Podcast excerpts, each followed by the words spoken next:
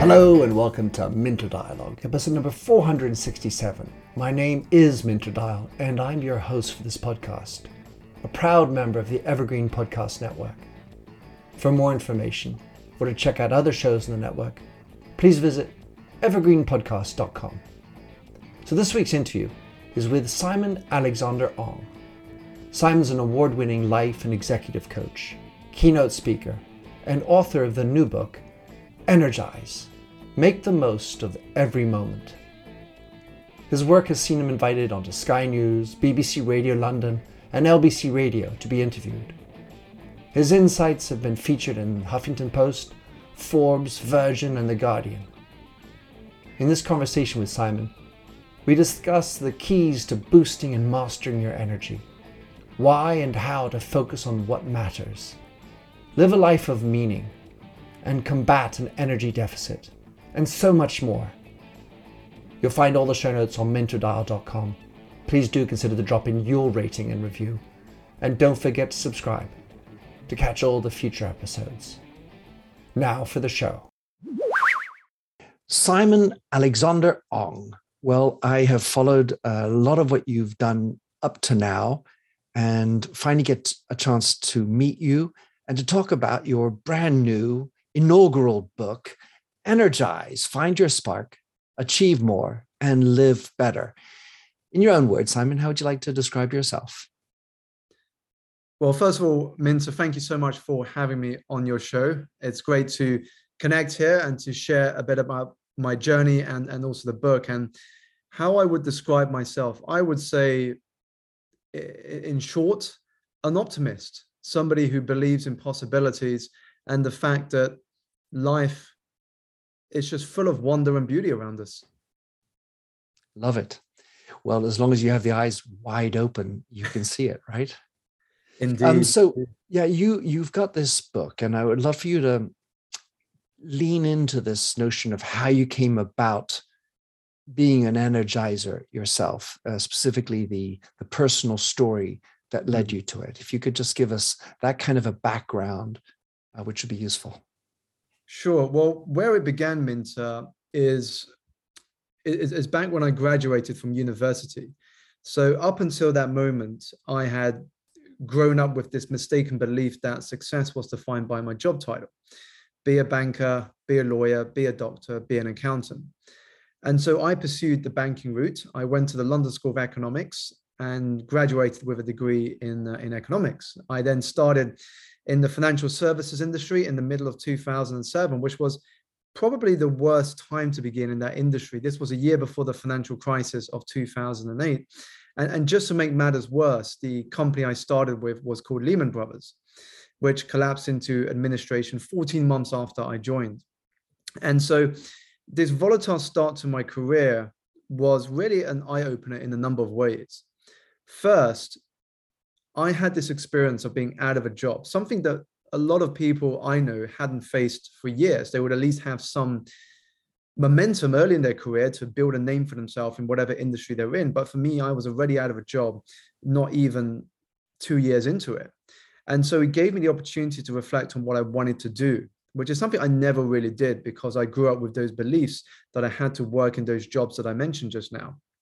And second, when I was moving into my next job in finance, so after Lehman Brothers, I, I went to work in a, in a hedge fund.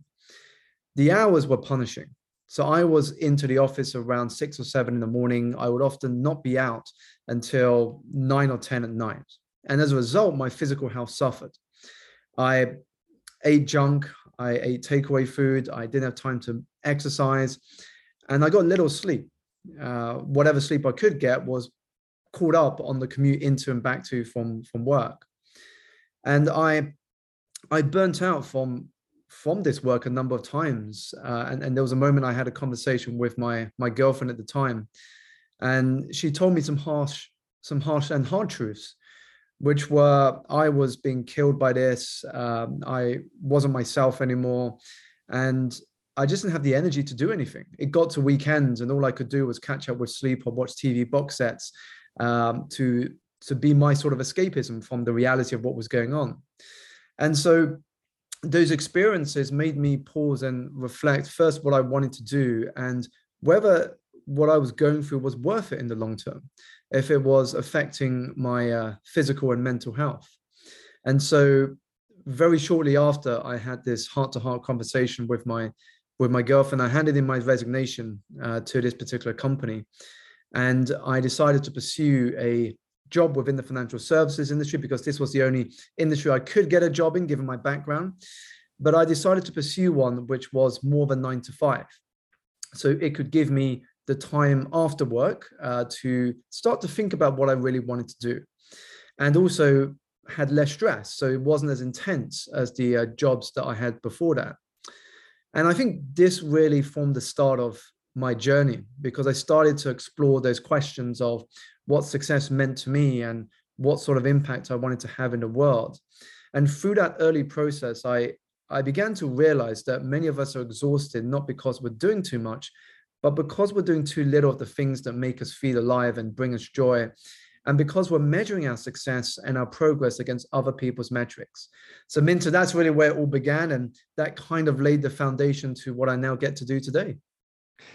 So, Simon, I've, I've, I've, I don't know, I'm, I'm nearing in on 500 guests. And every time I get somebody who is in this mode of, like you do, energizing and uh, or focusing on happiness, the thing that I constantly hear is that they had to go through a tough time mm. to get to the point where they're going to do what they want. They're going to uh, revolutionize their life.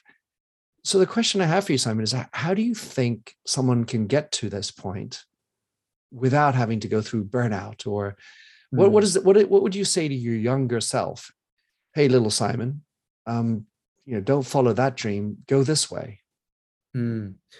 Well, first of all, Minter, I think that's a great observation because, as you said, even the stories that I have read and heard about, many of those who have had the the wisdom and insights who have created a life that they now really enjoy those wisdom and insights have often come from setbacks or pain or challenges which weren't always planned you know a lot of those uh, experiences were unexpected uh, very much out of the person's control but if you are not going through uh, a painful moment or you aren't about to lose your job and you're comfortable it is a lot tougher actually because when you're comfortable you're earning a good salary you don't have the threat of losing your job or being made redundant comfort can actually be a far greater obstacle in terms of moving towards your dreams. And for me, it's almost about creating that pain mentally in order to act as a catalyst for action. So many many people talk about visualizing something in terms of the positive, like what do you want out of life? What would life feel like if this were possible? But for me, it's quite interesting to put a spin on that and to picture the alternative what would life feel like if you continued in the same path as you were and took no action towards the things that are important to you and connected to that is is this saying like and i don't know who said it but it's a it's one that i've seen shared a lot that goes hell on earth is when you get to the end of your life and the person you became gets to meet the person you could have become and so it's really about amplifying the pain from a mental perspective to spark the desire to want to change. And so, because you haven't experienced that pain uh, in your life yet, by starting to imagine what that could feel like from a mental perspective, I think that begins to open the path to change. So, my my feeling is that so many individuals don't necessarily feel comfortable and are sitting on their laurels. They they will in their mind justify oh you know i'm really having a tough day. Uh, you know and i had this issue uh, i got a bill i didn't expect or um, i fell over and hurt myself or you know things are are are not going as well as i would like and yet i'm not i'm just going to continue on i'm mm. going to just sh- soldier on and then burnout hits you in the forehead mm. So my feeling is it's a far more invisible sense, and that the shakeup that you had is actually necessary to get into the notion of revolutionizing your life. Mm. Uh, you know, and another is funny. You talk about um, health is should be your is not a side hustle.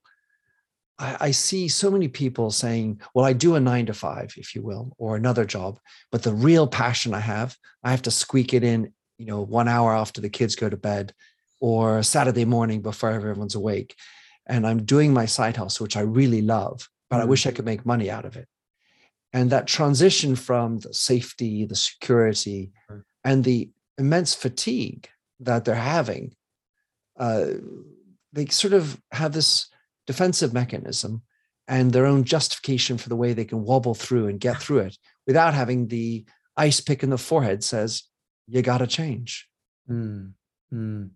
It's interesting because what you were sharing, Minter, is, is, is very much me you, you, know, I was in exactly that same position, working in, in that corporate world, wanting to spend time outside of work and on weekends to work on the things that mattered most. And you know, when I share these stories to audiences now, I I use the analogy that I felt like Superman without the superpowers. so I was Clark Kent during the day. I walked into the office with an iron white shirt, a tie, and a suit jacket. And in my gym bag was my black t-shirt and jeans. And if I had a meeting at lunch or I had an event I was going to go to after work, I would quickly go into the toilet cubicle, change into my uh, customary black t-shirt and jeans, and then go to that event as Simon trying to break out of the corporate world and into running his own business. And so I very much resonate with what you were sharing there. And for me, I, I see a lot of people that talk about this desire to want to move out of what they're doing and into something more fulfilling, but few ever doing so. And I think for me, I didn't want to be one of those individuals. I wanted to actually build a bridge from where I was to where I wanted to be. And I knew that if I had to do that, I had to commit the time and the energy for that. I didn't want to see my job as the as the end, which I think people can often see when you're just stuck in that job and you can't see anything outside of it. For me, I saw it as a stepping stone. I saw it as something I was grateful for. This was funding my ability to go out and explore what I really wanted to do. And so I was managing both. I was doing great at my job at the time, which admittedly it wasn't as stressful as uh, as it could have been, and that was designed on purpose. Um, and I was building the business on the side. And it got to a point, Minter, where I I secured three coaching clients.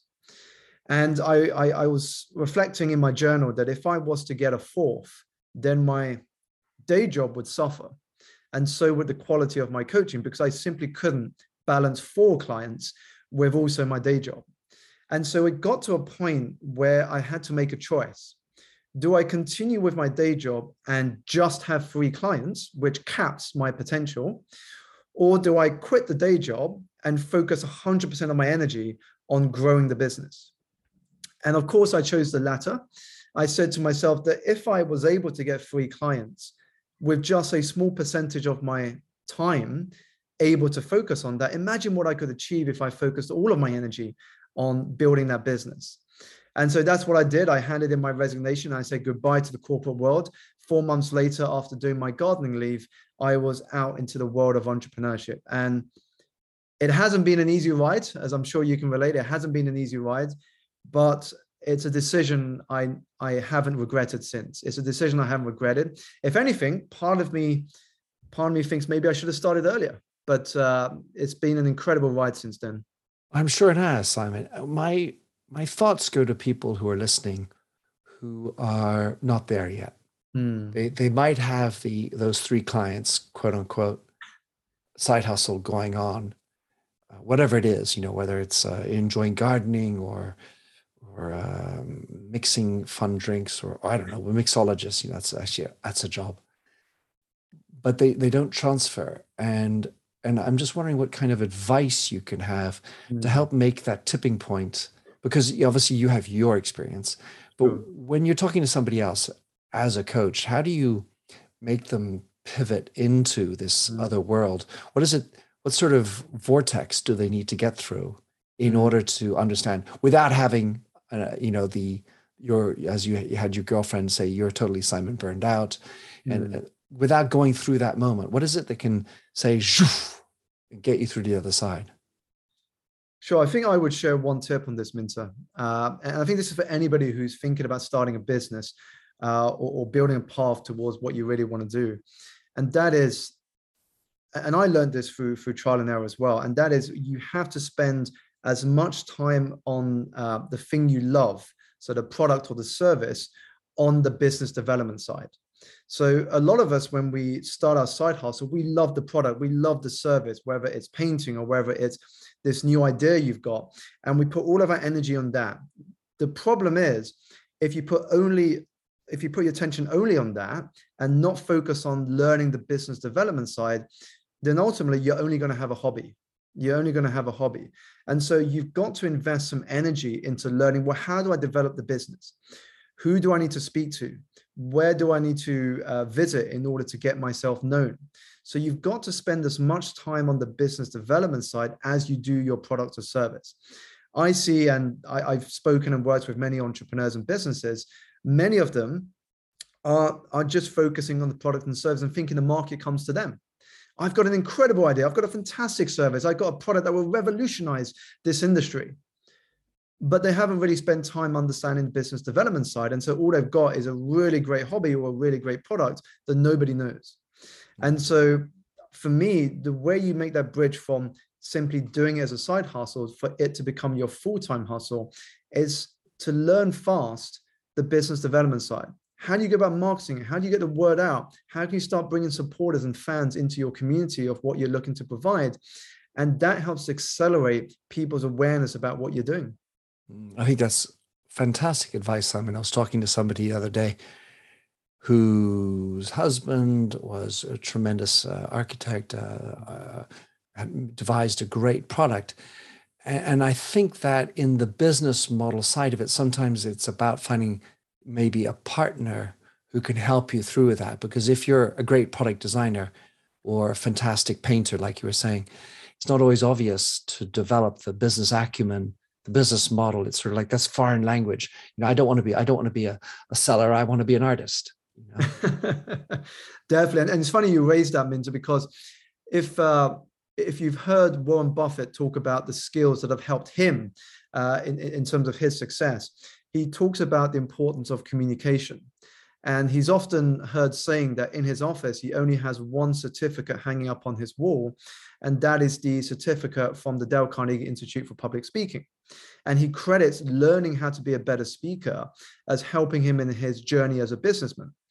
And again, that comes down to sharing your insights and wisdom with a larger audience. If we can't communicate or articulate why we exist and why we do what we do, then we're not going to be in a position to attract a following or customer base that wants what we provide. So I was struck by one of the stories um, of a lady who was working in hospice mm. and had interviewed uh, people, or you know, talked to, you know, interview, you know, people on their deathbed, and it's something I've also observed that a near-death experience or the finitude kind of brings the into sharp focus what this life is all about and and it's uh, and there was this notion that the, the, the phrase I saw was, "I wish I had the courage to live a life true to myself." Mm. And so, Simon, in in my view, I see, and it certainly resonates within your book, this notion of of knowing yourself is so important to this whole journey. Mm, definitely, I think that knowing ourselves is the beginning of true wisdom. If we are seeking to be wiser, it begins with knowing ourselves. Because from my perspective, when I work with clients or when I speak to the audiences, uh, I, I, often mention that you can't have self-development without self-awareness. And that is because you simply cannot change what you're not aware of. And so the more aware you know about yourself in terms of your strengths, your weaknesses, your dreams, your fears, uh, and, and so on, the more you understand on what the next step is, the more you understand what is most important to you. And that is why the popular saying that goes, the longest journey we as humans make are the inches from our heads to our hearts, it's so true. Because once we embark on that journey, it may not be the easiest, but it will be the most exciting and fulfilling that we will ever embark on. And once we arrive at whatever destination that is, we unlock the greatest source of energy that there is going. And that is this energy of purpose. Because once we understand what our unique skills and talents were meant for, and we know the vehicle to express them with the world, that is living in a state of flow. That's living life how it's meant to be. I, I very much hear that. Um, as someone else I've had on my show said, Michelle Nav- Neverez, to name her, she said, it takes more than a lifetime to get to know yourself. Mm. And so it's definitely not a destination, it's just a, a work in progress. Mm. And just capping or touching back onto this notion of, of going through the hardship, the burnout that made you enlightened, if you will, or energized anyway. You talk a lot about the power of failure mm. in your book as well. And somehow, Simon, I, I do get the feeling that being prepared to fail, some people might associate that with fear of, of death, fear of you know, losing the ego. But being able to go through hardship and pain is part of, ineluctably, part of the process. It is. I mean, because it is inevitable that we will face some sort of challenge, whether personal, uh, from a personal perspective or professional perspective. It's just part of life. And for me, the ability to adapt and to respond better to them is really the journey from ego to humility. Because if we're operating from a place of ego, we're thinking, why me? Why didn't I get that? Why didn't this happen to me? Uh, you know, this this isn't the right outcome. That's operating from a place of ego. But when we make that transition towards humility, our thoughts change. When we operate from humility, when things don't always go away, or we fail, or we have a setback, suddenly the questions that come up are more like, well, what is the lesson here? What is this trying to teach me? What are the opportunities that this has now opened? And when we look back in life, it is those moments that are the very moments that equip us with those breakthroughs.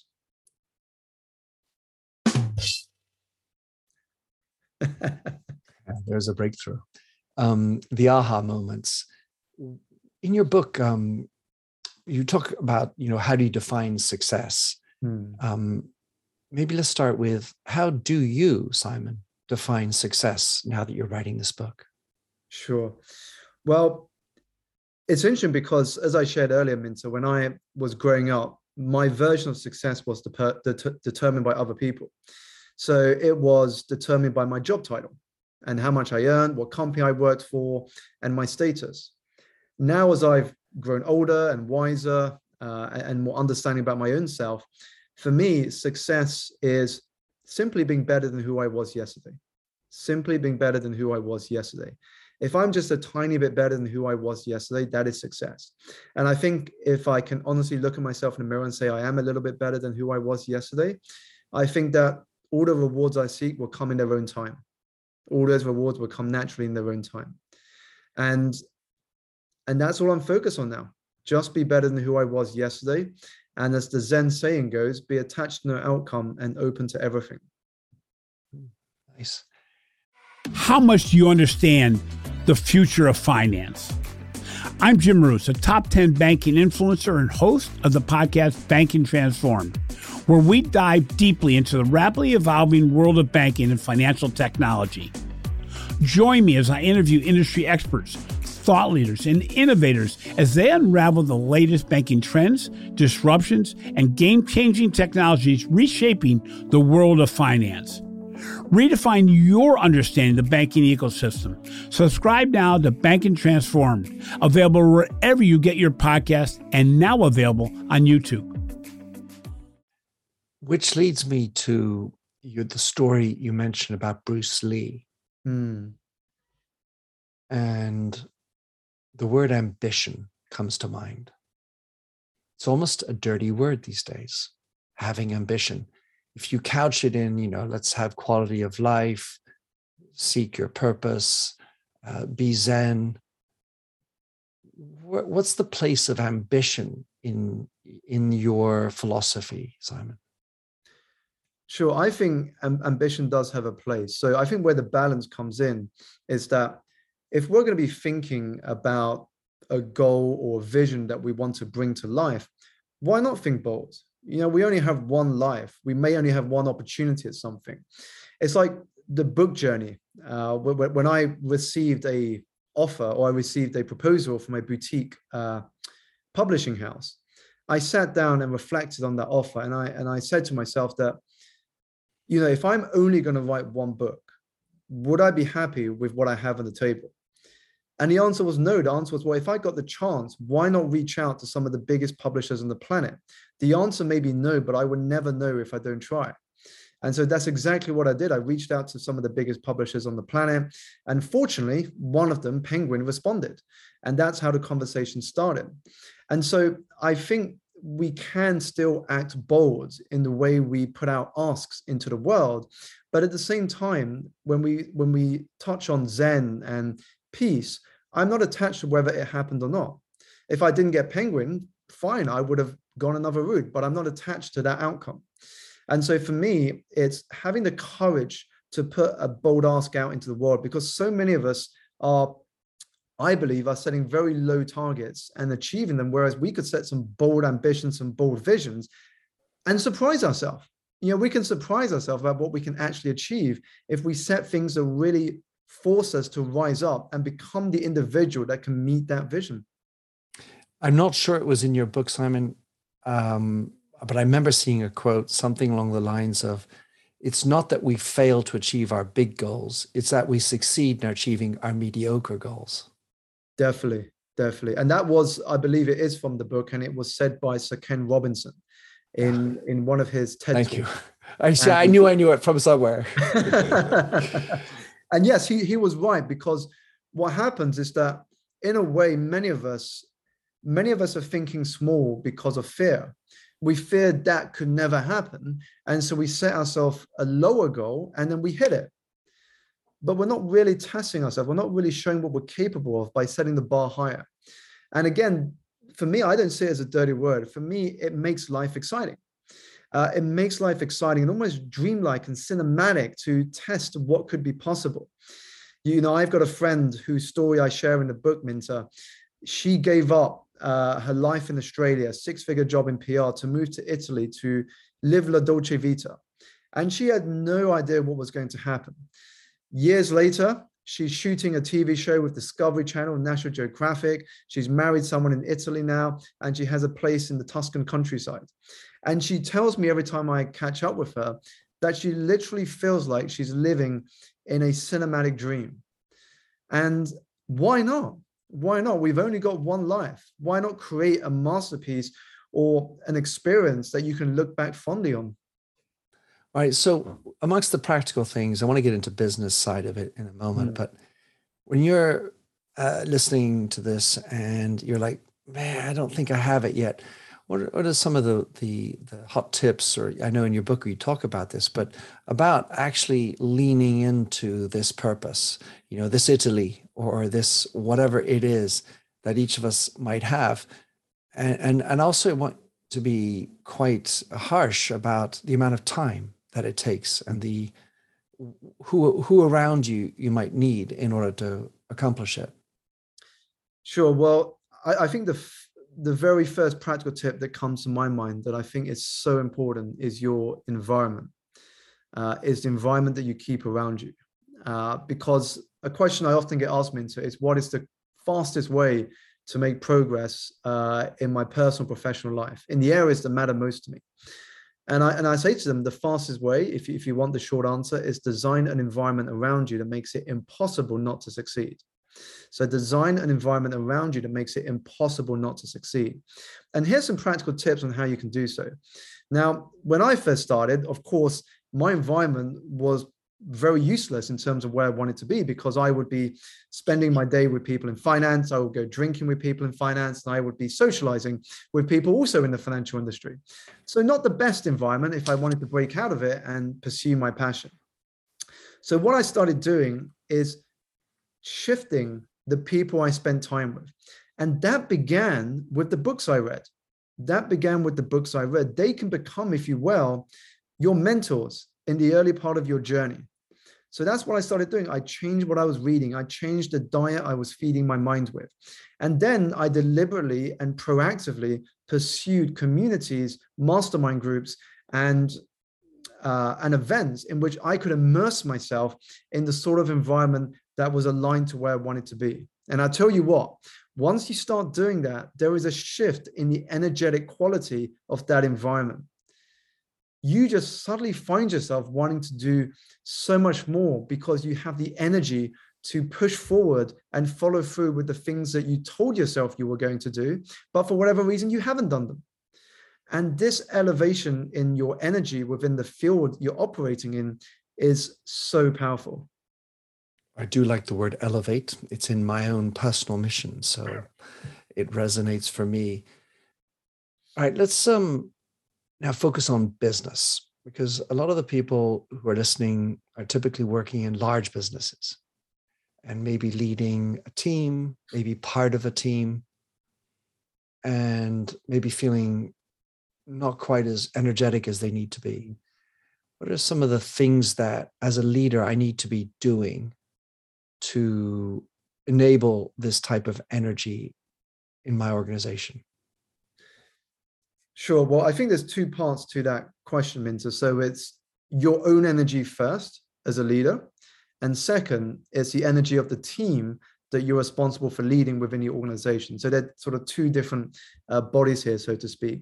So, in hmm. terms of your own energy, it's first understanding how your own energy operates because our body is always speaking to us. The question is, are we listening to it?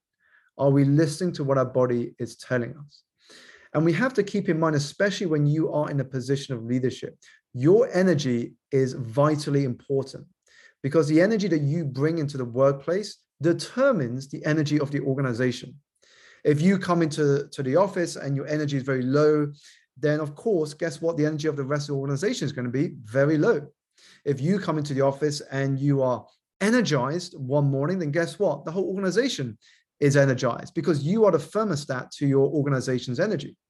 Now, for you as a leader, one of the things you have to do is to schedule me time as much as you schedule your meetings, your social events, and your holidays, because those things always come first, but we sacrifice me time. So we have to understand that in order to manage our energy, intentional rest is just as important as deep work. And to find a balance between the two in our working week and working day is important so that we are able to thrive, not just survive. Now, once you are able to display characteristics of what I will call energizers, then that would begin to rub off on your team. And your understanding of how your team's energy operates will allow you to elevate their energy as well. And here's a great example, something that came out of a conversation I had with a client. So I asked this particular leader, what is the energy of your team first thing on a Monday morning? Now he smiled and he said that well, I guess it's probably low. You know, it's a Monday morning, it's after weekend, they've had a good weekend, and they're coming to the office low on energy. And I said, So tell me, next question, when do you hold your important meeting for the week? And he said, Monday. And I said, interesting. So you're holding your most important meeting for the week on a Monday. You want your employees to contribute and give their input to the conversation, yet you also now are telling me that Monday is the day in which the energy is lowest. And so knowing that, we can move that important meeting to a time in the week in which the staff's energy starts to hit a peak. And so simple things like that will allow us to get more from our workforce than simply just putting things in the diary for the sake of just putting things in the diary. Once we understand the energy that we operate at and the energy of our team and individuals, we can actually create a schedule, create a plan in which we can show up better each day as our most productive selves. Thank you for that, Simon. I you talk about this notion of energy deficit that we have, or that mm. you are certainly experiencing a lot. And it's with my own filter. I am sort of geared this way. I, I do talk about energy a lot, but I also see a lot and read a lot about empathy deficit. Mm. And uh, I was wondering, especially in in uh, reading the story about Deanna Chow, what is your view on that relationship between empathy and energy? Mm. Well, for me, that they're very much connected. Now, empathy, the word that came to my mind when you said empathy, uh, was, was emotion. And now, if we look deeper behind the word emotion, emotion is nothing more than energy in motion. So, empathy is our ability to understand one another.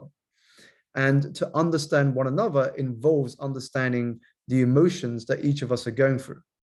And for me, if we can give people the space uh, for them to share what is going on in terms of their own lives, that creates a certain energetic bond between us, uh, but also a way for them to understand themselves in a better way. So if I'm a leader and I'm having a conversation with a member of my team, I want to make sure that I'm giving him or her the space to be heard uh, and appreciated. Because for me, by creating an empathetic bond with my staff, that is how a business flourishes. And it's very simple. I mean, imagine if you were an employee and you had a leader that had a high degree of empathy, and that leader would give you the space to be heard. That leader would challenge you when you needed to be challenged. And that leader would come to you and say, Are you okay? I've noticed you're not feeling yourself today. And understand that we all go through hard moments in our career. Now, imagine the impact that would have on your energy if you had a leader with that degree of empathy. Well, I so hear you, but I also think of the amount of time that it takes to listen and the clarity of mind in order to remove yourself from your worries. And then finally, I think of the fact that it's a personal question. Mm. And that there's often a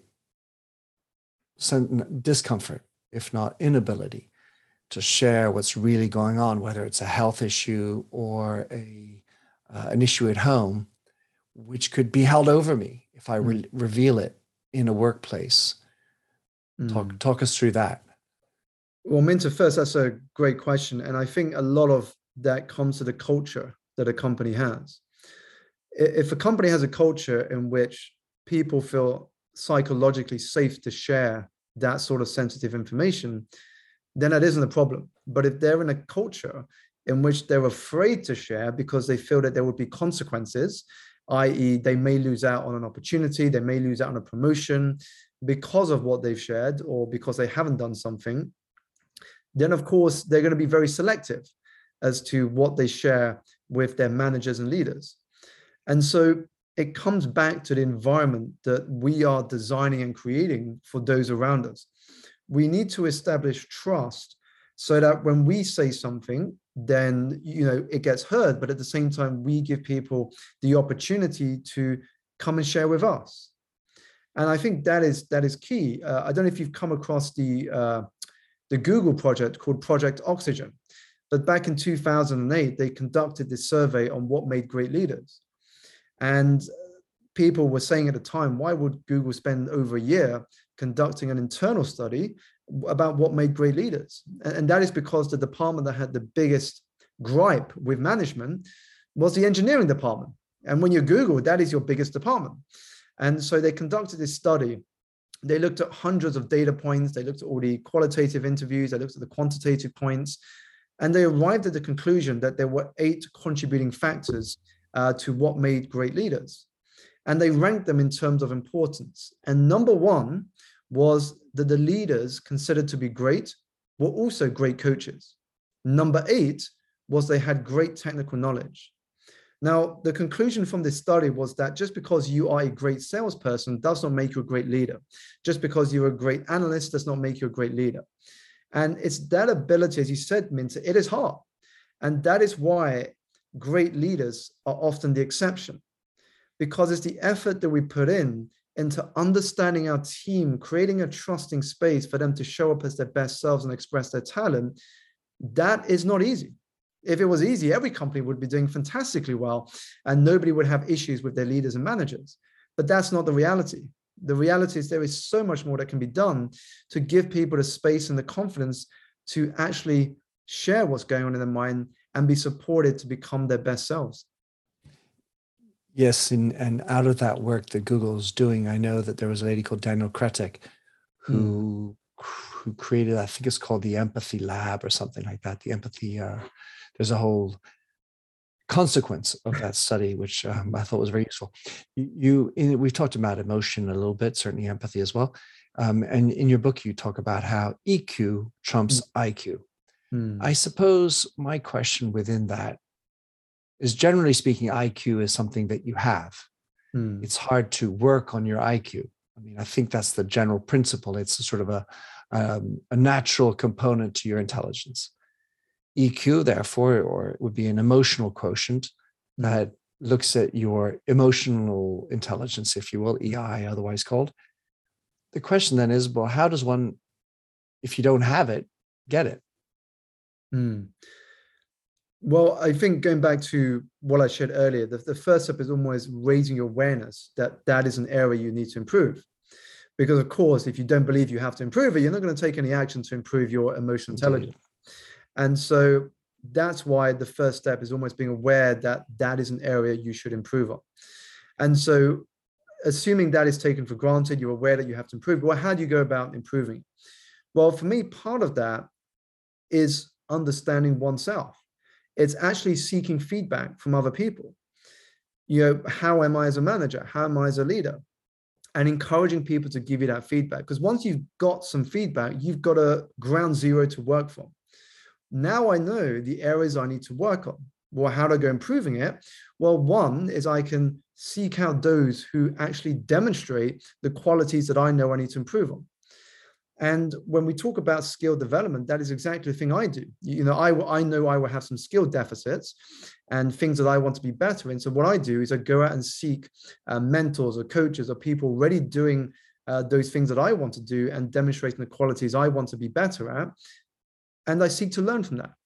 Well, what are they doing that I could do in order to improve that part of my EQ or that part of my skill set or that part of my my talent?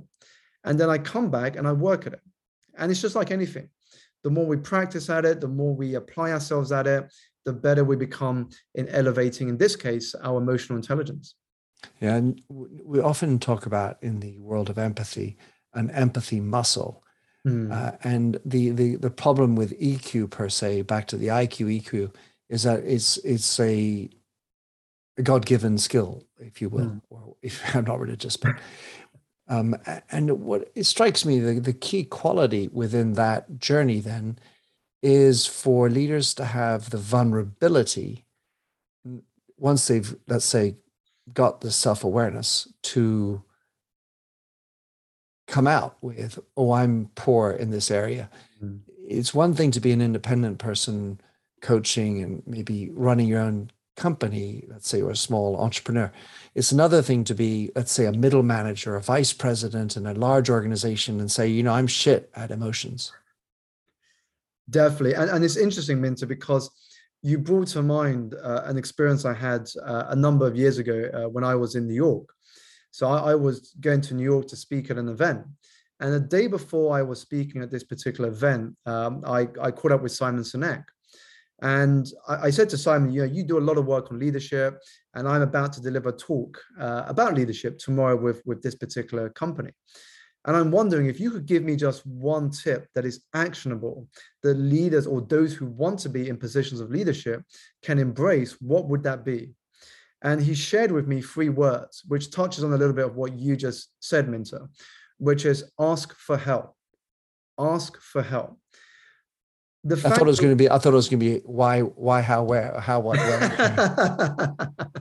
so, so he said ask for help, and he said the reason is is because when leaders express vulnerability, it, it doesn't mean you're any less of a leader. It simply makes you human. And that is what people crave in those in leadership positions. They want to feel that they are relatable. And so when a leader asks for help, it's simply saying, well, I might be in a position of leadership, but I admit I don't know everything and I want to learn from you. And that requires a degree of humility to ask for help, to know that you don't know everything. And so for me, that was very insightful that for him, that would be the first tip that he would share is if you want to be in a position of leadership, if you want to improve your leadership capacity, be open to asking for help. Ask for help from people around you. Have that vulnerability, as Brene Brown would say. Mm. All right, the last two areas. Um, one of your chapters, I think it's a chapter, or at least anyway, a statement, which definitely raised my eyebrows. I'm like, what on earth is this one going to be about? Be your own placebo. Mm. I was like, oh my God, does that mean I have to have a suppository that doesn't necessarily work?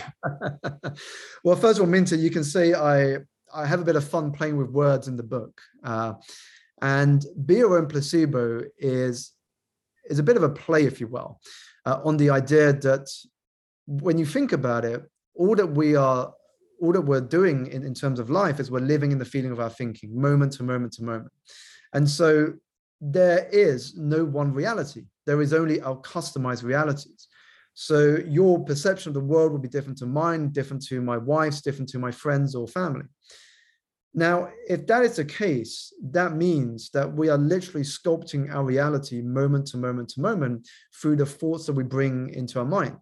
And this is where I touch on this uh, concept of be your own placebo, because at any given moment, you have the power to choose a different thought and thereby redesign your reality and shape it to whatever way that you want it. Now, we know the definition of the word paranoia. It is the belief that the world is out to get me. Why am I a victim? That people are trying to do me wrong in some way. That is what we call paranoid. Now, the opposite word to paranoia is pronoia.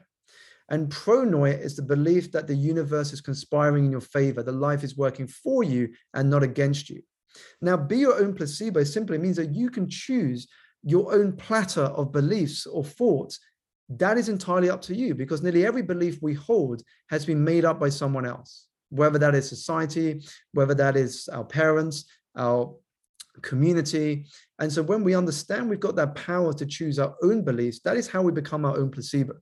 We're choosing the medication that will help our mind uh, create the reality that we want to manifest. The I want to put a little bit of a, a dig in this notion of the beliefs that we want to have because i feel like in our journey to understand ourselves we are the craziest masters of coming up with a belief system. Mm. as you said at the very beginning with success being things that other people told you to have extrinsic success factors. And oh, that's really important. I want to have uh, this big job. I, I really need to have this amount of money to care for my children or or whatever it is. And and so you start creating these belief systems. And so maybe talk us through the difference between a good placebo hmm. belief system and the other one. Sure. Well i think simply put minter a, a good placebo or belief system is a belief system that is aligned uh, to your vision to, to, to what you want to create in your life and and that is why almost the very first point for people to embark on this journey is just simply knowing what you want. And as simple as that sounds many people just don't know.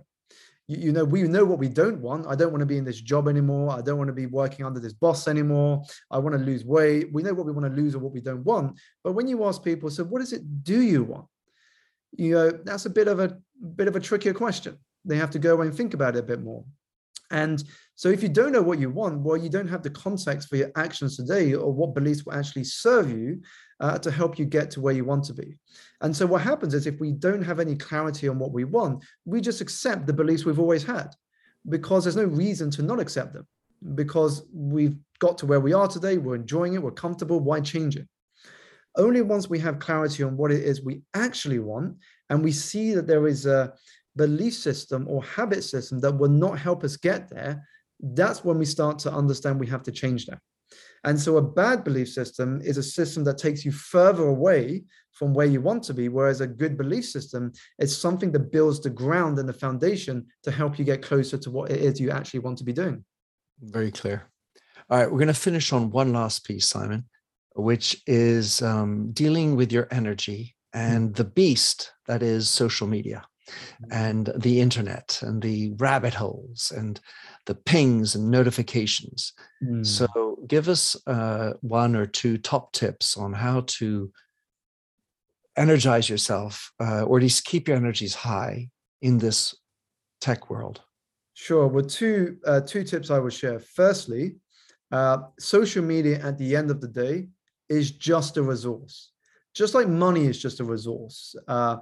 And I'm going to use an extreme analogy, but this sort of is a great way to demonstrate how to how to view social media. Now, if you take a knife and you and a knife is just a tool, but if you give a knife to a surgeon, it will save a life. If you give a knife to a murderer, it will take a life. But at the end of the day, the tool is exactly the same. And so when you use social media, you have to ask yourself, what is my intention for using social media? On the one hand, you can simply just consume all the content that comes your way and, and, and just watch all the videos, but not really get anything else from it. So you're just a consumer of content, if you will. And that can eat up so much of your time. That can eat up a lot of hours of your day. On the other hand, you could use it with the intention to create and add value. And this is a different way to use social media. If you use it as a channel to share your insights, your wisdom, and use it as a way to positively impact the people who are watching or reading uh, or listening to your content online, then for me, that is a really good way to use social media. So I think it comes back to the question you have to ask yourself is what is my intention when I'm using social media? Am I using it with a purpose or am I just getting lost in it and it is a it is a time suck? The second thing is when you use social media, don't dilute your energy across every platform because guaranteed, I'm sure a year after this uh, recording goes out, there'll be more platforms to go on. And the year after, there'll be even more platforms to go on. So for me, is to focus your energy if you are creating content or using social media with that sort of intention on just two or three platforms. And then you can, if you want, distribute it on the other platforms, but focus on two or three main platforms. So to give you an example, uh, if you used YouTube and you shot a 20 minute video and you put it up onto YouTube, that becomes your main focus in terms of social media. Now, of course, from that 20 minute video, you could extract the audio and that becomes a podcast. You can then get that transcribed, which becomes an article.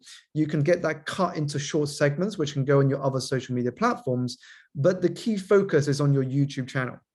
That means you're managing your energy by not having to be omnipresent on the others, but you've taken that one piece of content and you've extracted it in so many different ways. You have repurposed it, if you will, into multiple different forms of content.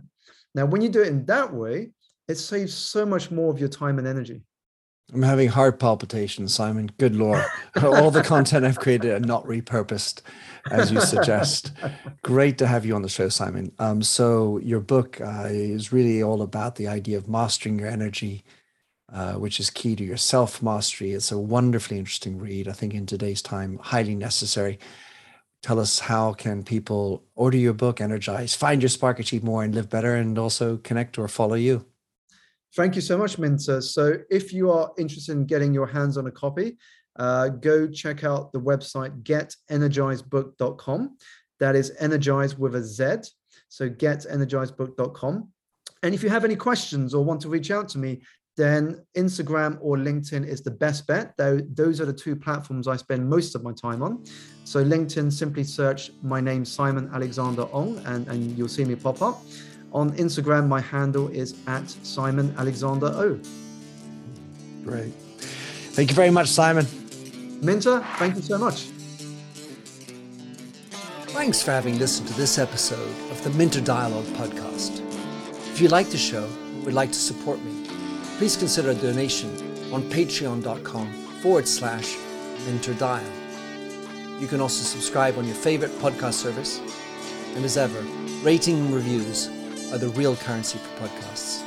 You'll find the show notes with over 2,000 and more blog posts on minterdial.com. Check out my documentary film and four books, including my last one, You Lead How Being Yourself Makes You a Better Leader. And to finish, here's a song I wrote with Stephanie Singer, A Convinced Man.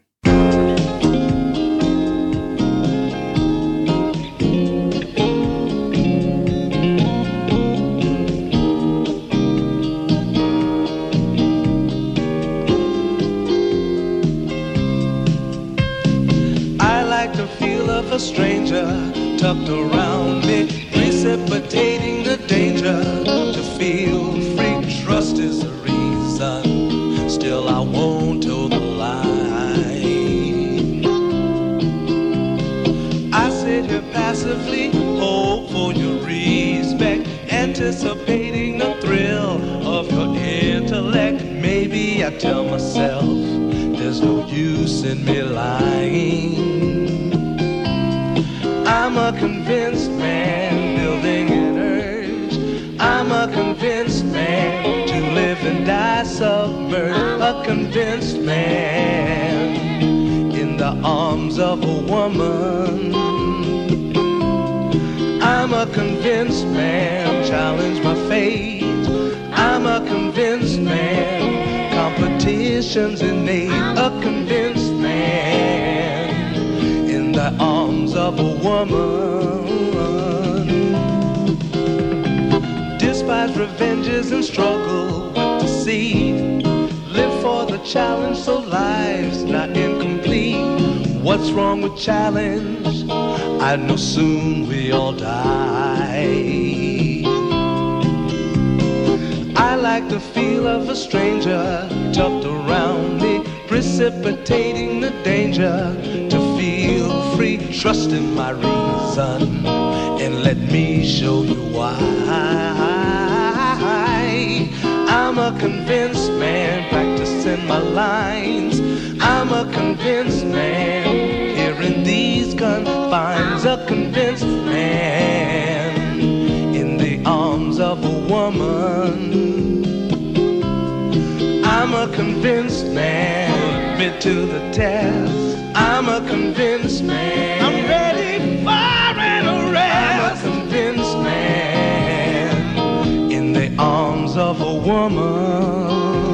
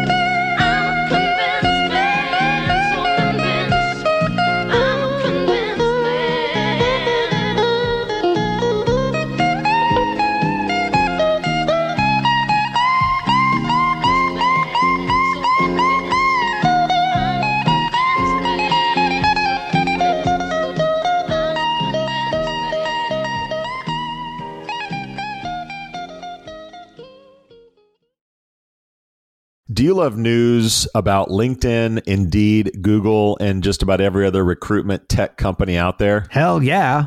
I'm Chad. I'm Cheese. We're the Chad and Cheese Podcast, All the latest recruiting news and insights are on our show. dripping in snark and attitude. Subscribe today wherever you listen to your podcasts. We out.